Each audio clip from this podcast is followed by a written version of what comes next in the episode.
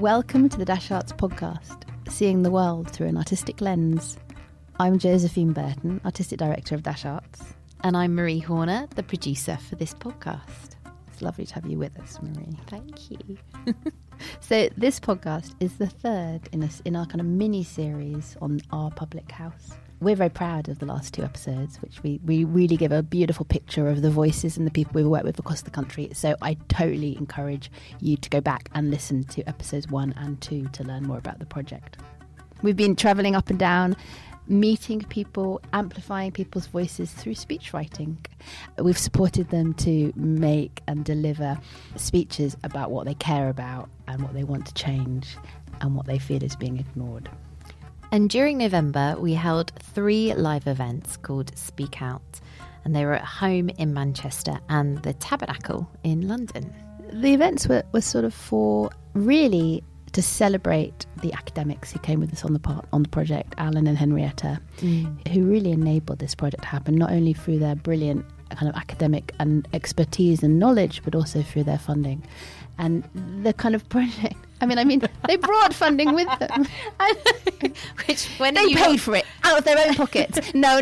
They enabled, thanks to the Arts and Humanities Research Council, they were able to bring the funding with them to support this sort of project. They had this great theory that these workshops would enable people to speak out about things they believe in. And so these events in November were a way to draw the attention of the public and their academic connections to this work and celebrate it so that we could hear some of the participants and talk more widely about the process of speech writing, the power of it. That they were the events to mark the culmination of the project in its first stage, which for us is just the beginning of the journey as an arts organisation to making a new show, but for them was the work. And it was such an incredible opportunity to hear from the participants that we'd met all over the country. And we felt like for this episode, it was a real opportunity to sort of zoom in on 3 of those participants, though there's been so many more, but who were able to encapsulate some of the things that we'd learned and some of the takeaways that we're now moving forward with within the project. One of those people is Kayleigh, who we first met at HMP Styal, which is a women's prison up in Manchester. And it was the first workshop that I went to as part of our public house. It'd be great just to touch on that and what it was like for us, for you, working with those women in that prison. I'm really happy that you suggested that we focus on Kayleigh, because we haven't really talked about those workshops in Style, and they were such a valuable experience, I hope for the participants, but also hugely for us as a team to sort of go to meet up, to bring you in, Marie, with us, to put ourselves through the very high security rigmarole of leaving all our phones and all our lives belongings the other side of the gate and going through a series of gates in order to walk around their open prison. So it's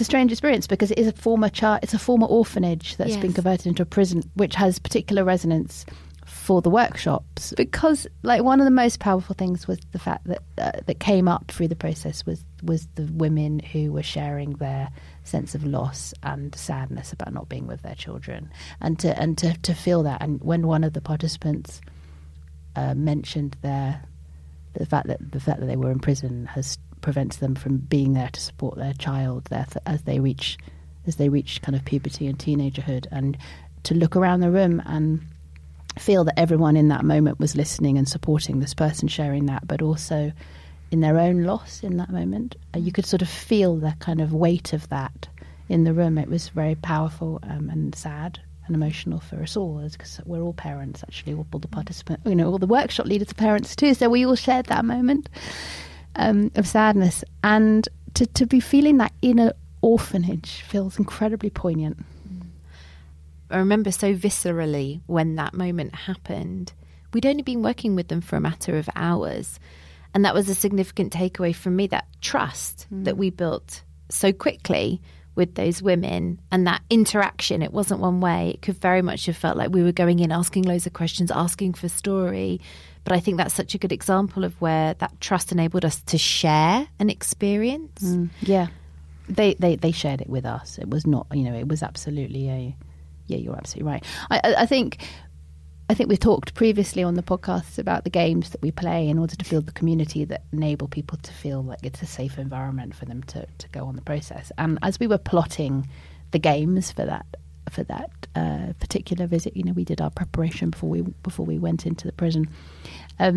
We have one game where, you know, we do name games so that we all learn each other's names, and we walk towards people and we test whether we've absorbed who everyone's names are by looking at them, you know, by going towards them and saying their name.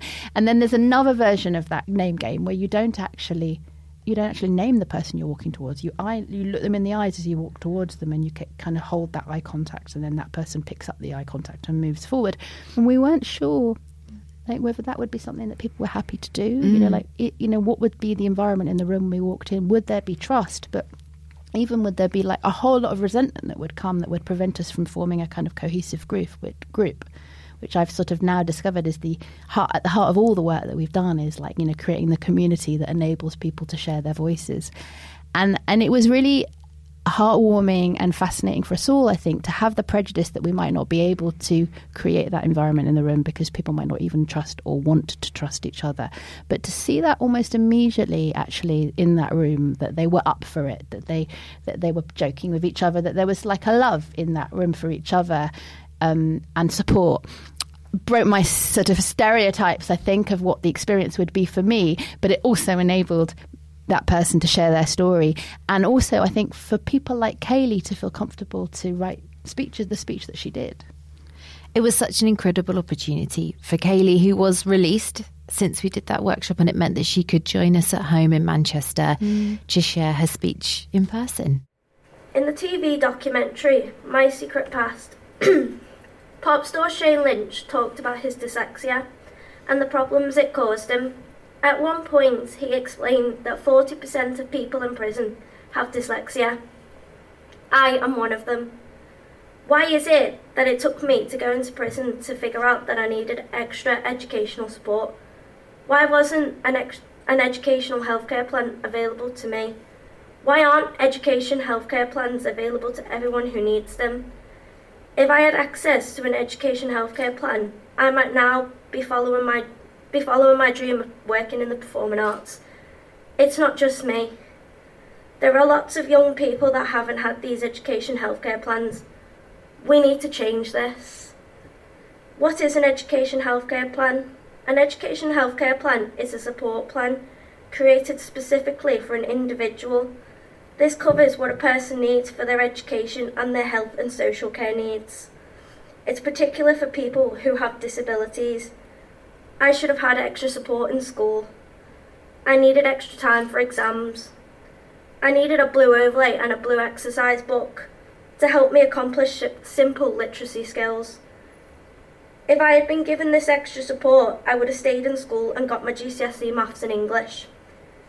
I would be accomplishing my dreams of working in performing arts. I would never have ended up in prison. There are now 517,000 people with education healthcare plans in the UK. Half of these people have been awarded these in 2022 and 2023. Finally, the UK is waking up to the challenge and realising that people need support, but it has to go further and it has to go faster. If people had been given plans earlier, many wouldn't be in prison. In Styal Prison, there are very big waiting lists for English and maths. Although this is a positive, that so many want to learn, the negative part is that so many learners have not gained their basic literacy and maths skills before coming here. If you were to tell me that we cannot afford the cost of education healthcare plans, then you are telling me that people like me should end up in prison. Why are we so worried about the costs of things when a young person's education, a young person's life is priceless? You may be thinking that there are other things that money should be spent on. Kayleigh's emotional, heartfelt words really underlines for me the power that this project has of helping people and supporting people in finding their voice.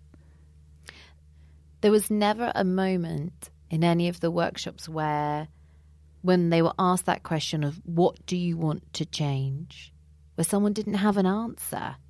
And I think it's such a big question, but it's also so relatable But they may just not have been asked that before. So to have that platform, and Kayleigh really took it and ran with it and used it to really pinpoint what she wanted to change. Yeah. I mean, I think it always starts so personally. So Kayleigh talked about her blue overlay and the paper that she needed and the things that she needed in order to thrive. And but what the amazing thing about the speech every time is that you all believe it. Like, you know, it becomes bigger than her. It's not just about Kayleigh in the end. It's just about the wider issue. And you know, and obviously when we were preparing to have her as part of our event in Manchester, the wonderful people at Novus, who are the organisation that brought us into the prisons, gave us a whole bunch of stats. 71% of inmates in prisons come to prison without any educational qualifications. So Kayleigh, who talked with such great kind of power about the fact that she wouldn't be in prison were she to have had a better education. I mean, she really is speaking to that enormous numbers of people who end up in prison. And that, for me, is the power of this project, because you're right, and I've heard that statistic before. I think it's from the Prisoner Education Trust, and that it gives a personal point to it. And for me, that's good speech writing. There's evidence, there's statistics which will speak to some people. But for me, this project gave life to it and sincerity to it and authenticity to it. What is totally wonderful was, particularly for Kayleigh, and I'm sorry that, you know, I hope Monday we will have an opportunity to work with other of the learners in Styal and support them in their ongoing journey, because, you know, we gave Kayleigh that platform and she seized it. She was there with like bells on. We provided her with a platform from which she will definitely, I am sure, go on to take some of those opportunities that emerge through it and continue on her journey. And it's wonderful to feel like it's not just giving her a voice, but I hope this project is giving her a platform to be heard. Brilliantly, she caught up with Chris, the producer from Dash Arts, our brilliant producer, who are behind the scenes just after the event. And Chris also spoke to Michael, who was another one of the participants that we heard from. Well, it was a great experience, but also, like, it's given me opportunities because, like, I've had, like, two people now come to me and say I should go back into creative writing and performance, and I've got an offer for someone called Hattie Naylor, and she's based in Sheffield Hallam University. She's just given me her details. Like I said, you can try and come here if you want, and we've got courses available for you. And I don't even need, like, maths and nothing like that to get into it. She said I can do it just with the English that I've got. That's brilliant. Thank you so much. And how did you think tonight went? At first I was a bit nervous, but then when it's all over and it's done, it's like, I feel better now. I feel more relieved and relaxed. I feel more relaxed now. It was a brilliant experience, and thank you for inviting me. Thank you so much for taking part. Thank you. Thank you so much. We'll be in touch. All right, Michael, what do you make of this whole thing? Well, absolutely amazing. Never done anything like this before, but following on from other activities, this is just greatly increased my confidence, give me a boost that I can stretch my comfort zone. Yeah, it gives you a real buzz, and you know, proves that stick to your guns and, you know, enjoy, and certainly my confidence in speaking, in being able to construct a speech with your help, has given me a real shot in the arm. Been brilliant too. Thank you so much. Thank you very much indeed. So nice to see you again, my love. And hopefully we'll catch up probably sometime next year. So in Manchester on stage, you were also joined by classicist and cultural historian Edith Hall. Edith is amazing. She, I'd asked all the participants and the panelists if they had particular speeches, well-known speeches that are out there in the public sphere, if they fancied sharing anything, because I thought it would be kind of an interesting way in to, like, learn a little bit more about the speakers and things that motivate them and what they love. And she read this amazing speech from Sojourner Truth, who is an African-American woman who had been herself a slave and was speaking at this kind of coalition of women in like something like, I'm going to get the date wrong, something like 1863. I think it was 1851. Oh. So you're so, or maybe it's 1850. Let's find out. And this speech was amazing. It was phenomenal. It had this refrain like, "Ain't I a woman after everything, and ain't I a woman?" And Edith delivered it with great. She delivered it beautifully. Edith also brought quite a lot to that event around just looking at the history, and Edith was really able to make a very strong connection to how that's influenced today, to see how fundamental it was for our project. Mm. So she talked quite eloquently about the ABCD. And I'll just sum up Aristotle's rhetoric to you. In English, beautifully comes down to ABCD, okay? Doesn't make ABCD in ancient Greek, but it's ABCD. Audience, think about who you're talking to, what their emotional and social needs are, what they're likely to respond to. Think very, very hard.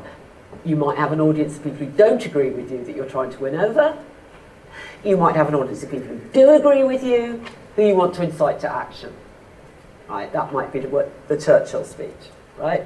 You've got to think exactly about that relationship and whether they're currently identifying with you at the beginning or whether you're trying to win them over, and what emotional things will get them believing you. Second, brevity. Look at Sojourner Truth. That took about 90 seconds. But I think you can all still remember what she said. The shorter, the better. Right. That was my only real complaint about Rachel Reeves at the Labour Party conference. We get it, you'll be an Iron Chancellor, right? I mean, it was very powerful, and I think may actually be instrumental in making a political change. I think there are a lot of people who would never vote Labour normally who thought, say Ferrisand, I would cut it by half if I'd been her speechwriter, absolutely. Clarity! What is the point of a speech if nobody can sum it up in a sentence, right? What is the point? Like, I will be an Iron Chancellor, or ain't I a woman, right? You've got to be able to sum it up in a sentence, ideally one that has been given you in slogan form at some point in the speech. No, clarity. There is no point in making a speech that people don't understand. And then delivery. A, B, C, D. Audience, brevity, clarity, delivery. Delivery is a very big category, but it's being audible, it's being respectful, it's creating a personality that is plausible and people will believe. It's about the sort of material, sensible, by which I mean the senses aspect of speech making. I love Edith's ABCD.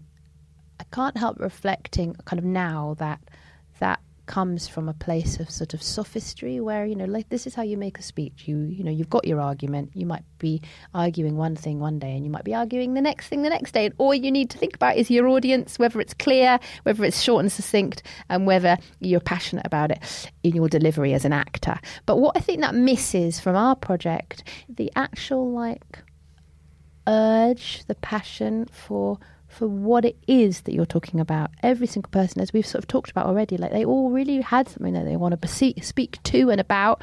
And it's that makes these speeches so powerful. Yes, definitely A, B, C, D, but it's something else about that. There's an E that's missing in that, which is, and I'm trying to find, I was kind of desperately racking my brains. Is it like an urge that I could spell with an E? Is it like the embryo of that idea that like, you know, that needs to make a good speech needs to come from a place of absolute integrity and authenticity, and that's what these speeches that we worked on did. That's so close to an E, isn't it? F, or which bit? Authenticity. Authenticity. Yeah, no, I think we're stretching. So the second person that we really wanted to bring in to this episode is Maral. When did you first meet Maral? Maral came to our workshop that we did at the Manchester Deaf Centre in September.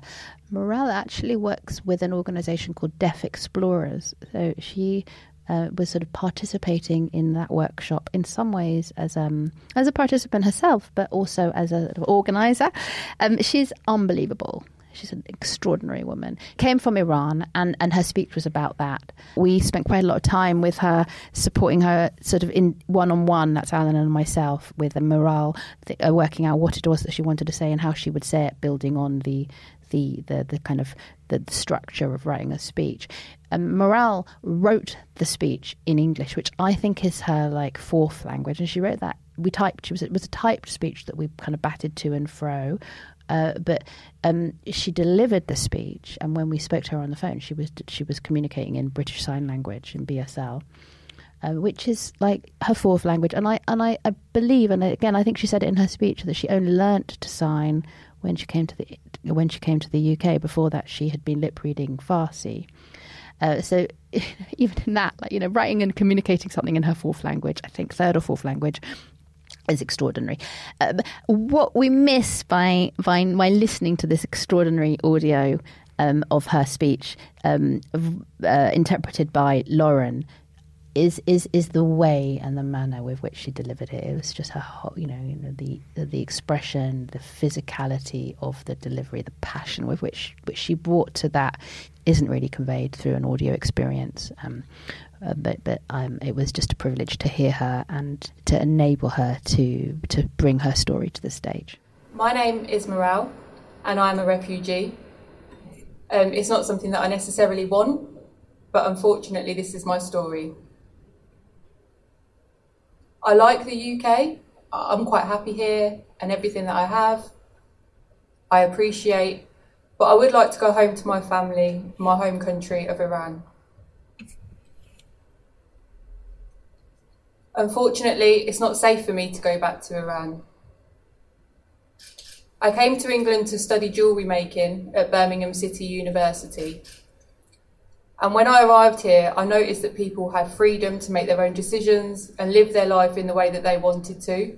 And it encouraged me to reflect on my own childhood and the way that I was forced, throughout my education, almost felt brainwashed.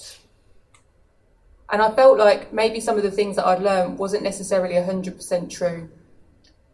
So for example, one of the things that we're taught in Iran is in relation to hair, and we're taught that women have to cover up their hair to protect themselves, keep themselves safe, to stop men being attracted to them or potentially even hurting them. But when I arrived in the UK, I noticed that women were making their own decisions, and I felt that I didn't have that choice growing up.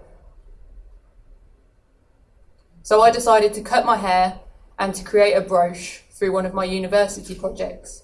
And I used the hair to create a brooch, and it was my way of challenging the Iranian regime and things that I'd experienced when I was growing up. Because through university, they asked us to film our projects. So I filmed myself cutting my hair and uploaded it to the university website. Unfortunately, the Iranian embassy were monitoring my movements here in the UK and keeping an eye on what I was doing. And they were able to access the video online.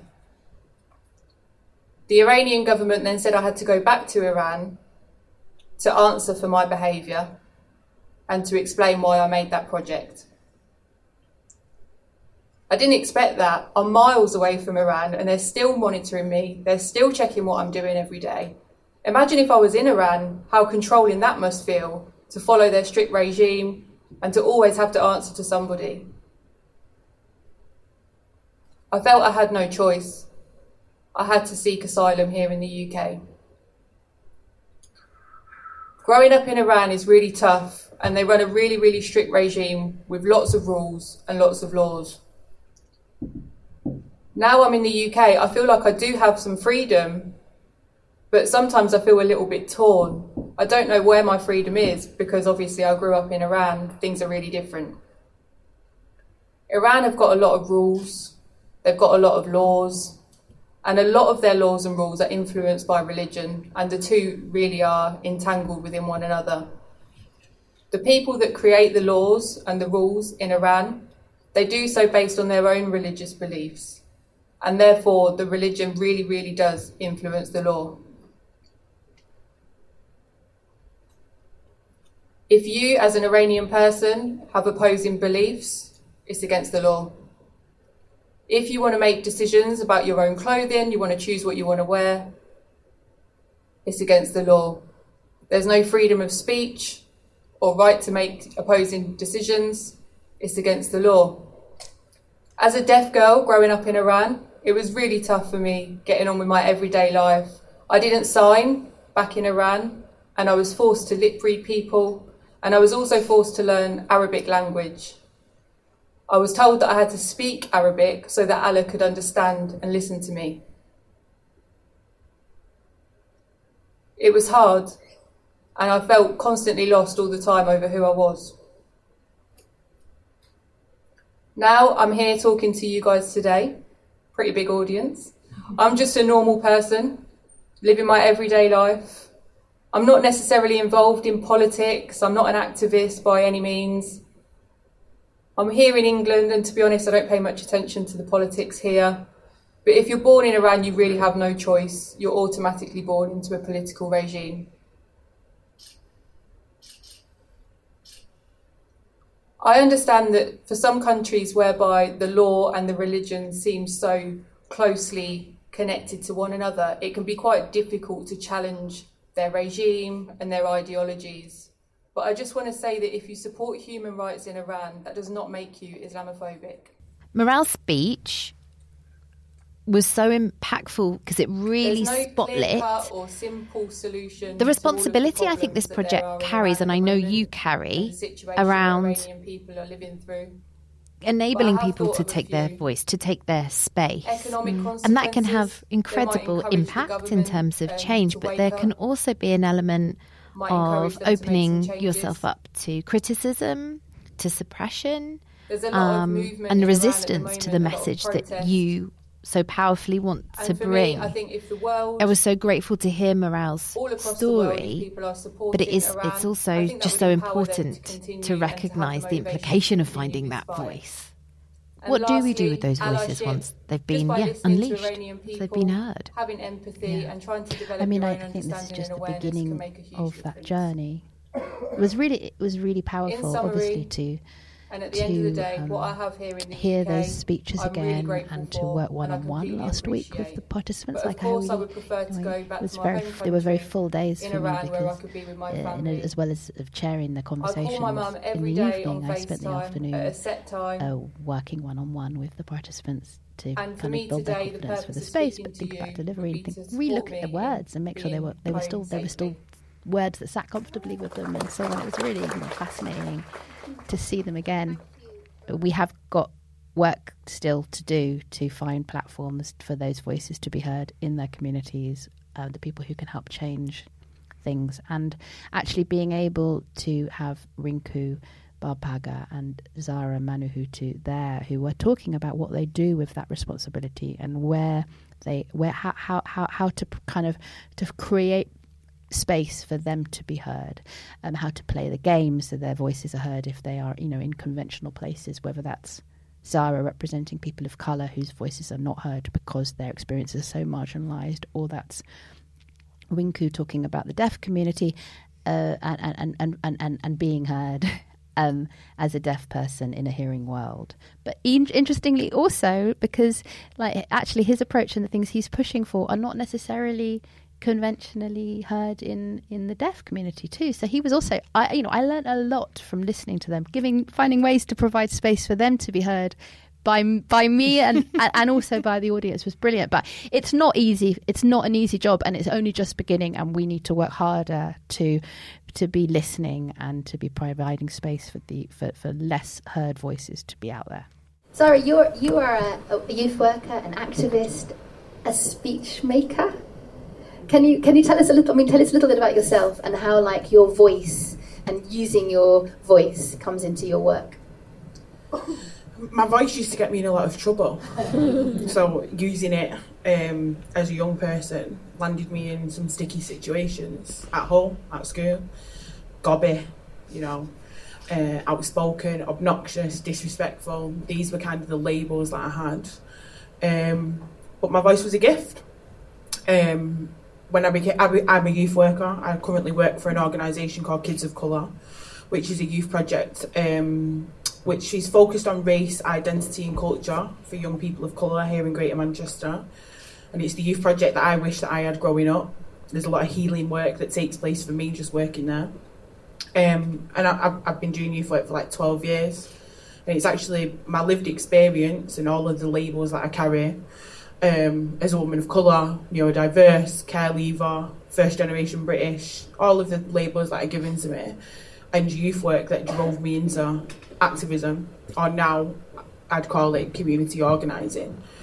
And you could call me a speech maker in two ways. There's me on a Saturday at a protest with a megaphone leading chants and, you know, calling out local authority leaders and governments and institutions and the GMP. And then I'm an orator in smaller spaces like this, in community meetings.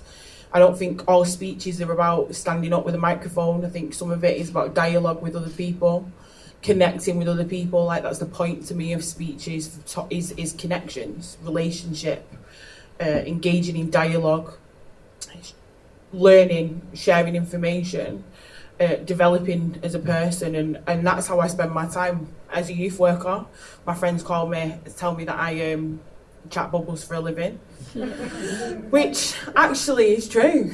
Like, I do a lot of talking in my job, but I also do a lot of listening, a lot of understanding, a lot of researching, and so that's where I found myself, and that's why I'm so heavily influenced by the Black Power movement. Another speech that I was going to mention, which ties in quite nicely with what we've heard from others today, was from Fred Hampton, and it was about you can jail a revolutionary, but you can't jail the revolution. And they're words that I live by, and I think they're words that a lot of us grassroots kind of, and grassroots to me means community, lived experience, shared identities. And I think they're words that we hold really close to our hearts, especially in times of struggle. And even when we're on the up, right? Because cycles and things move, and so sometimes joy, not everyday struggle. And is your education in this role that you've, is it all self-taught? Is it from listening to and watching videos? I mean, were you ever sat down and said, "This is how you write a speech"? No. I in school, I was the kid that came up with an idea, and we went, and my friends joined me to do it. So I'd say it's a lifelong kind of skill that I've developed, for better or for worse. I also spent a lot of time in the church as a kid. I have watched sermons, preachers, meetings, that kind of stuff. I was dragged to protest and public meetings as a kid, then went voluntarily as I got older. And kind of, just surrounded myself with people and then learned from others. And kind of learned over time that you can shout and scream at somebody, but sometimes you've got to be a bit tactical with presenting information so that actually people choose to listen to you instead of just pretending to. And that's a sort of learned over time is kind of euphemism for made some serious mistakes. Also, there are spaces that definitely wouldn't welcome me back again for shouting at him. And telling them truths that they weren't receptive to. Truths nonetheless, but they weren't ready to hear them or just didn't want to hear them. But with mistake comes learning. Is anything really a mistake? For me, a mistake is when you cause harm to somebody, and I like to think that I don't do that. I just don't play by rules that are given to us if they don't serve me and my community. Alan, were you into? That's really interesting to hear, especially that what you said there, though, about sometimes being a bit tactical. Because that's one of the essential sort of propositions of rhetoric, right? Not to be misleading or pretend, but to think when you're trying to persuade someone, how do I say this for that person or for that group?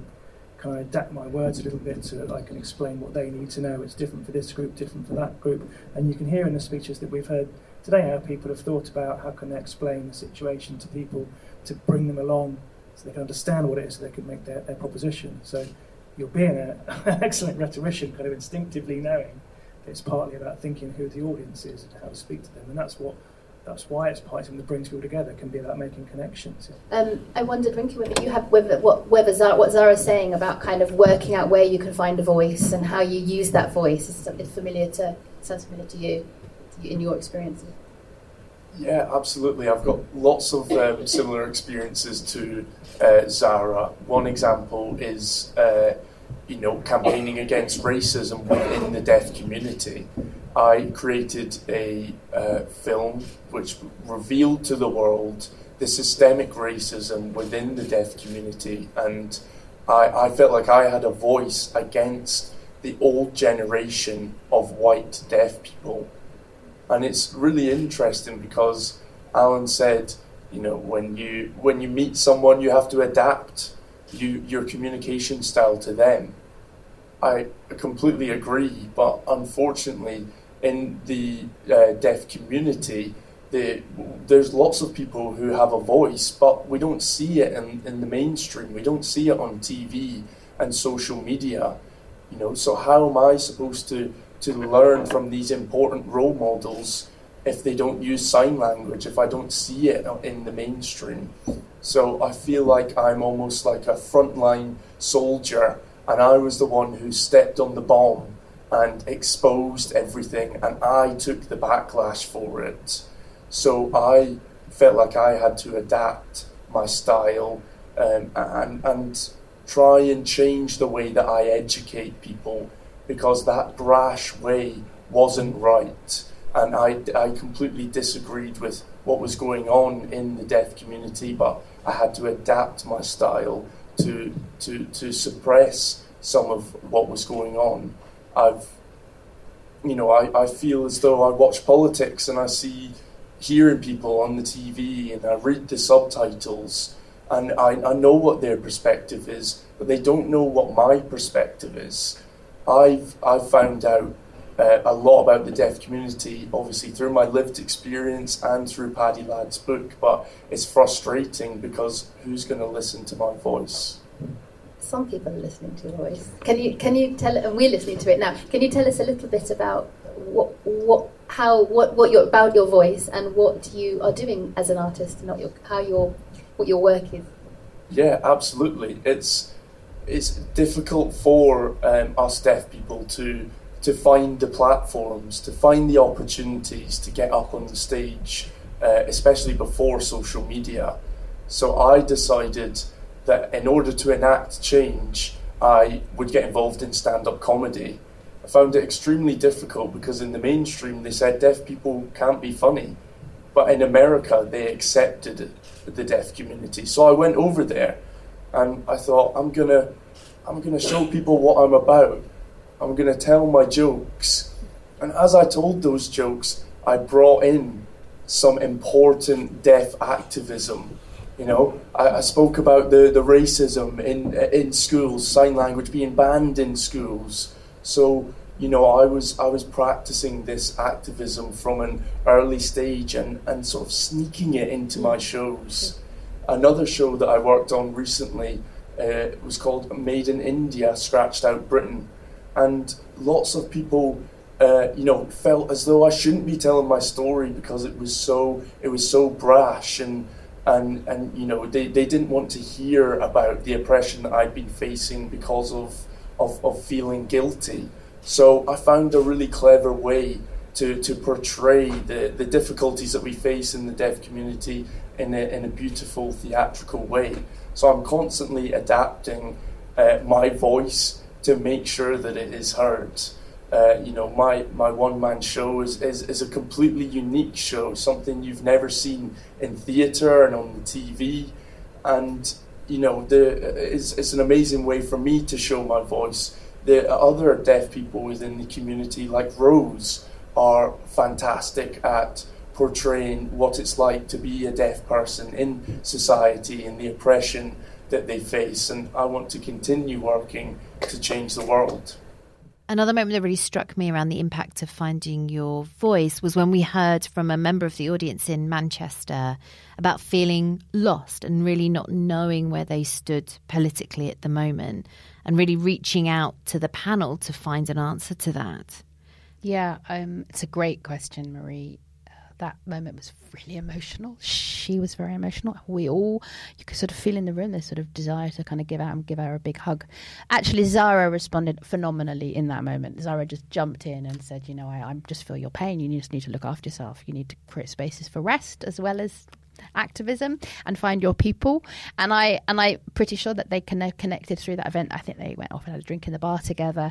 It was really important. And gosh, that person was very brave to talk and to speak out in that moment in the audience and to kind of make themselves vulnerable. I think there's a jeopardy in speaking out and that making yourself vulnerable in that moment, which every single one of our participants have done through in some way through the process. And it turns out the audiences were doing it too. So that was really extraordinary.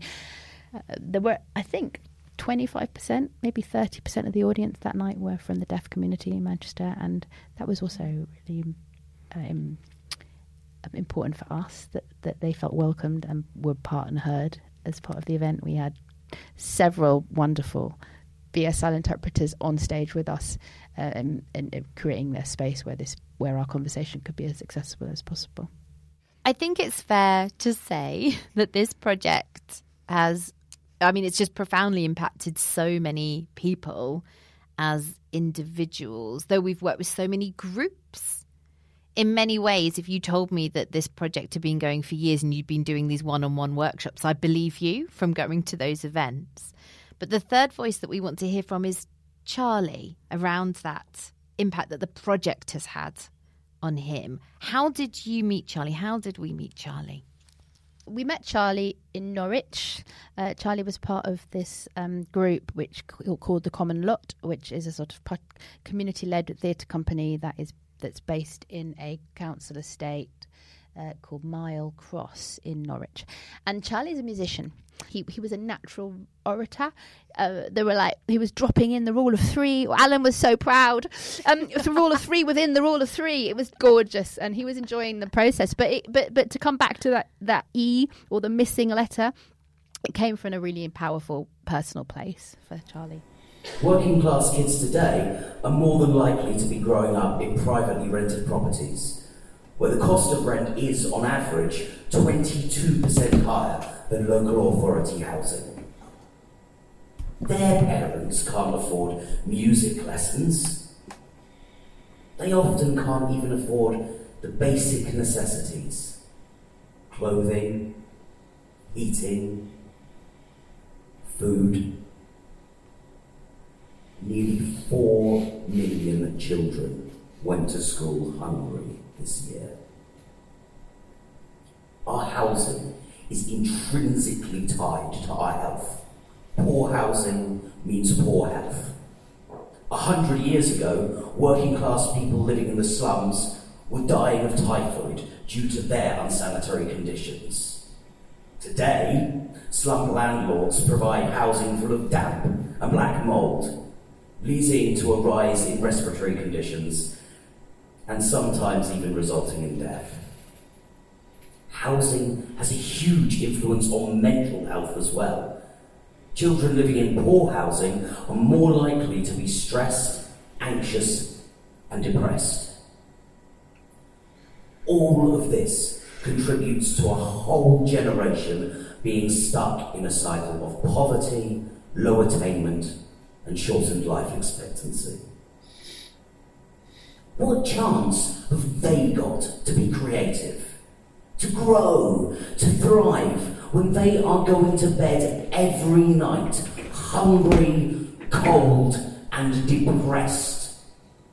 We're not building them a future, we're taking it away. But we can build a better future.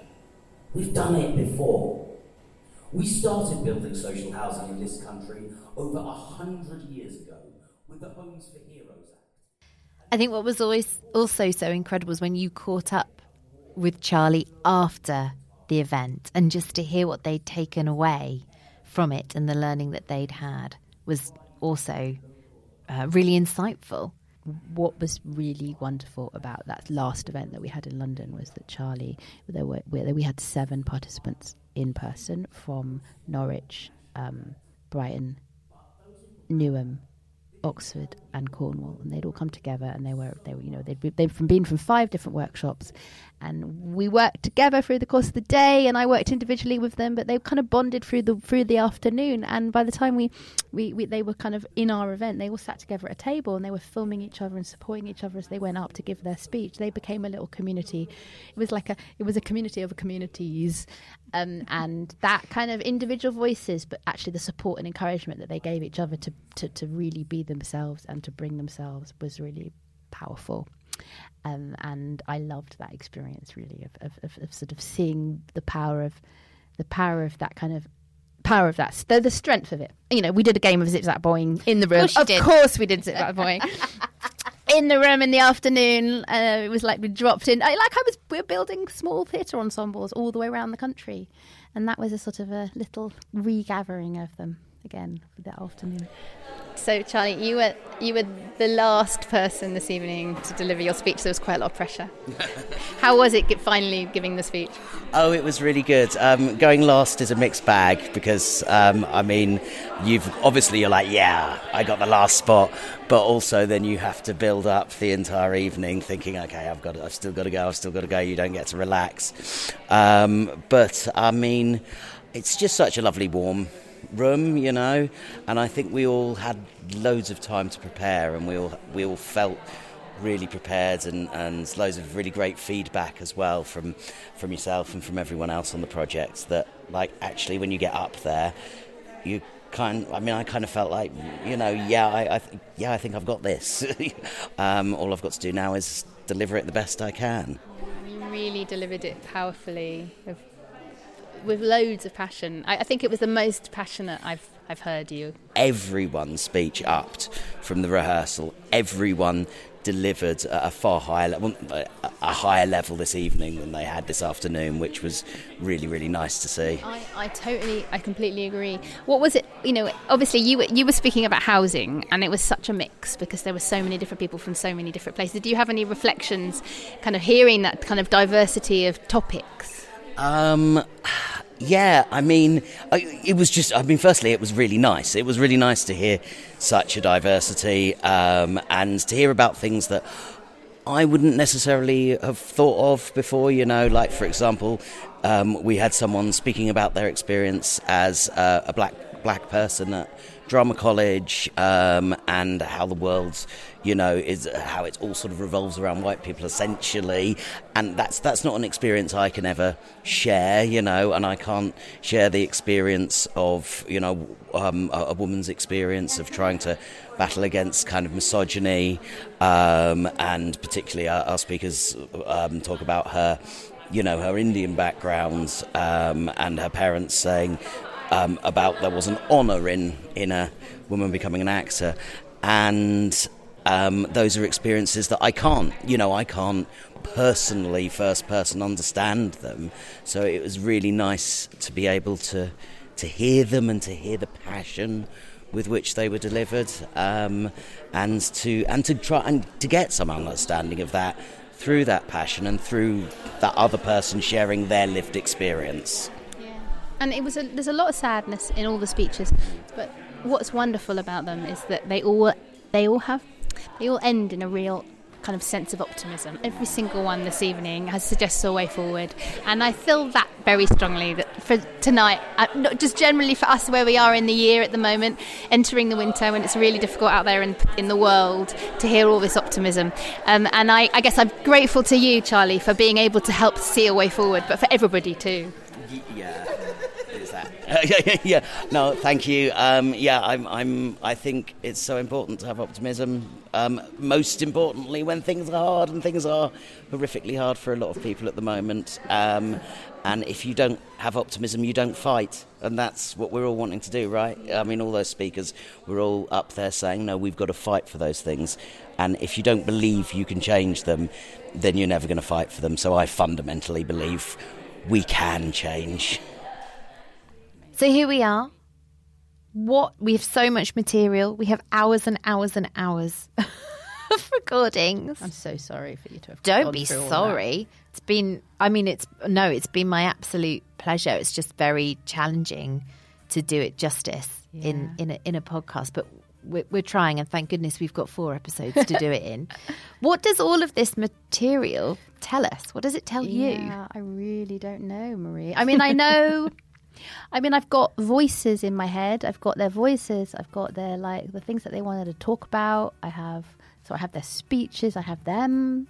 You know, the things that they said to me while we were writing the speeches that never made it into the text.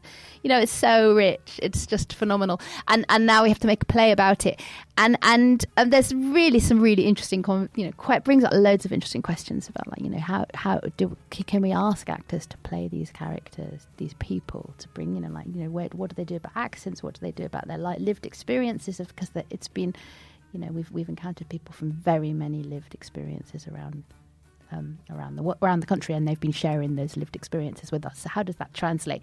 So I've got lots of questions. I don't know the answers yet, but I think what this process has shown me, particularly working with you on the podcast, where you do such a beautiful job at representing so many of those fragments of those speeches, and they can sit alone as well as, you don't need to hear the full voice, full speech. You don't need to know the background of the person. You can just have a sentence, and gosh, it's a whole world. So how do we translate all of that into something that feels powerful and sums it up and gives a sense of the picture of the country? I don't know yet, but that's the job for next year to work out, as well as continue to do more workshops. I mean, there's such an interest in it, so we're going to find a way to find a way to build more workshops, to go back to some of the places that we've been to continue to connections with all those communities. There's a lot to do, but it's very exciting as a journey. So much to do. Can't tell you how much I'm looking forward to 2024 and hearing some more of these stories, and seeing what makes it to the stage, hearing those personal journeys and where they get to, and where these participants are in a year, in 2-3 years, where they're going to be, and the impact this project has beyond that. And of course, there's an election to come. Absolutely. At some point that will potentially help to usher in an era which might bring about and help to sort of put some of their changes into place, or not. And, what you do with all those expectations. Next government have got a lot riding on them, don't they? But to sort of wrap up, because I have to go, our public house has been funded by an amazing partnership from the Arts and Humanities Research Council and Arts Council England and the Three Monkeys Trust and many wonderful individuals. And I'm most of all just hugely grateful to all of the people who've shared their stories by writing speeches with us and coming to the workshops, supporting the workshops, facilitating them. And then most of all, the participants who were able to kind of brave the stage to share those speeches with us. Thank you very much. If you like the Dash Arts podcast, please share with your friends, talk about it, tell everybody to listen, review us, like us, share us and review us. Thank you very much.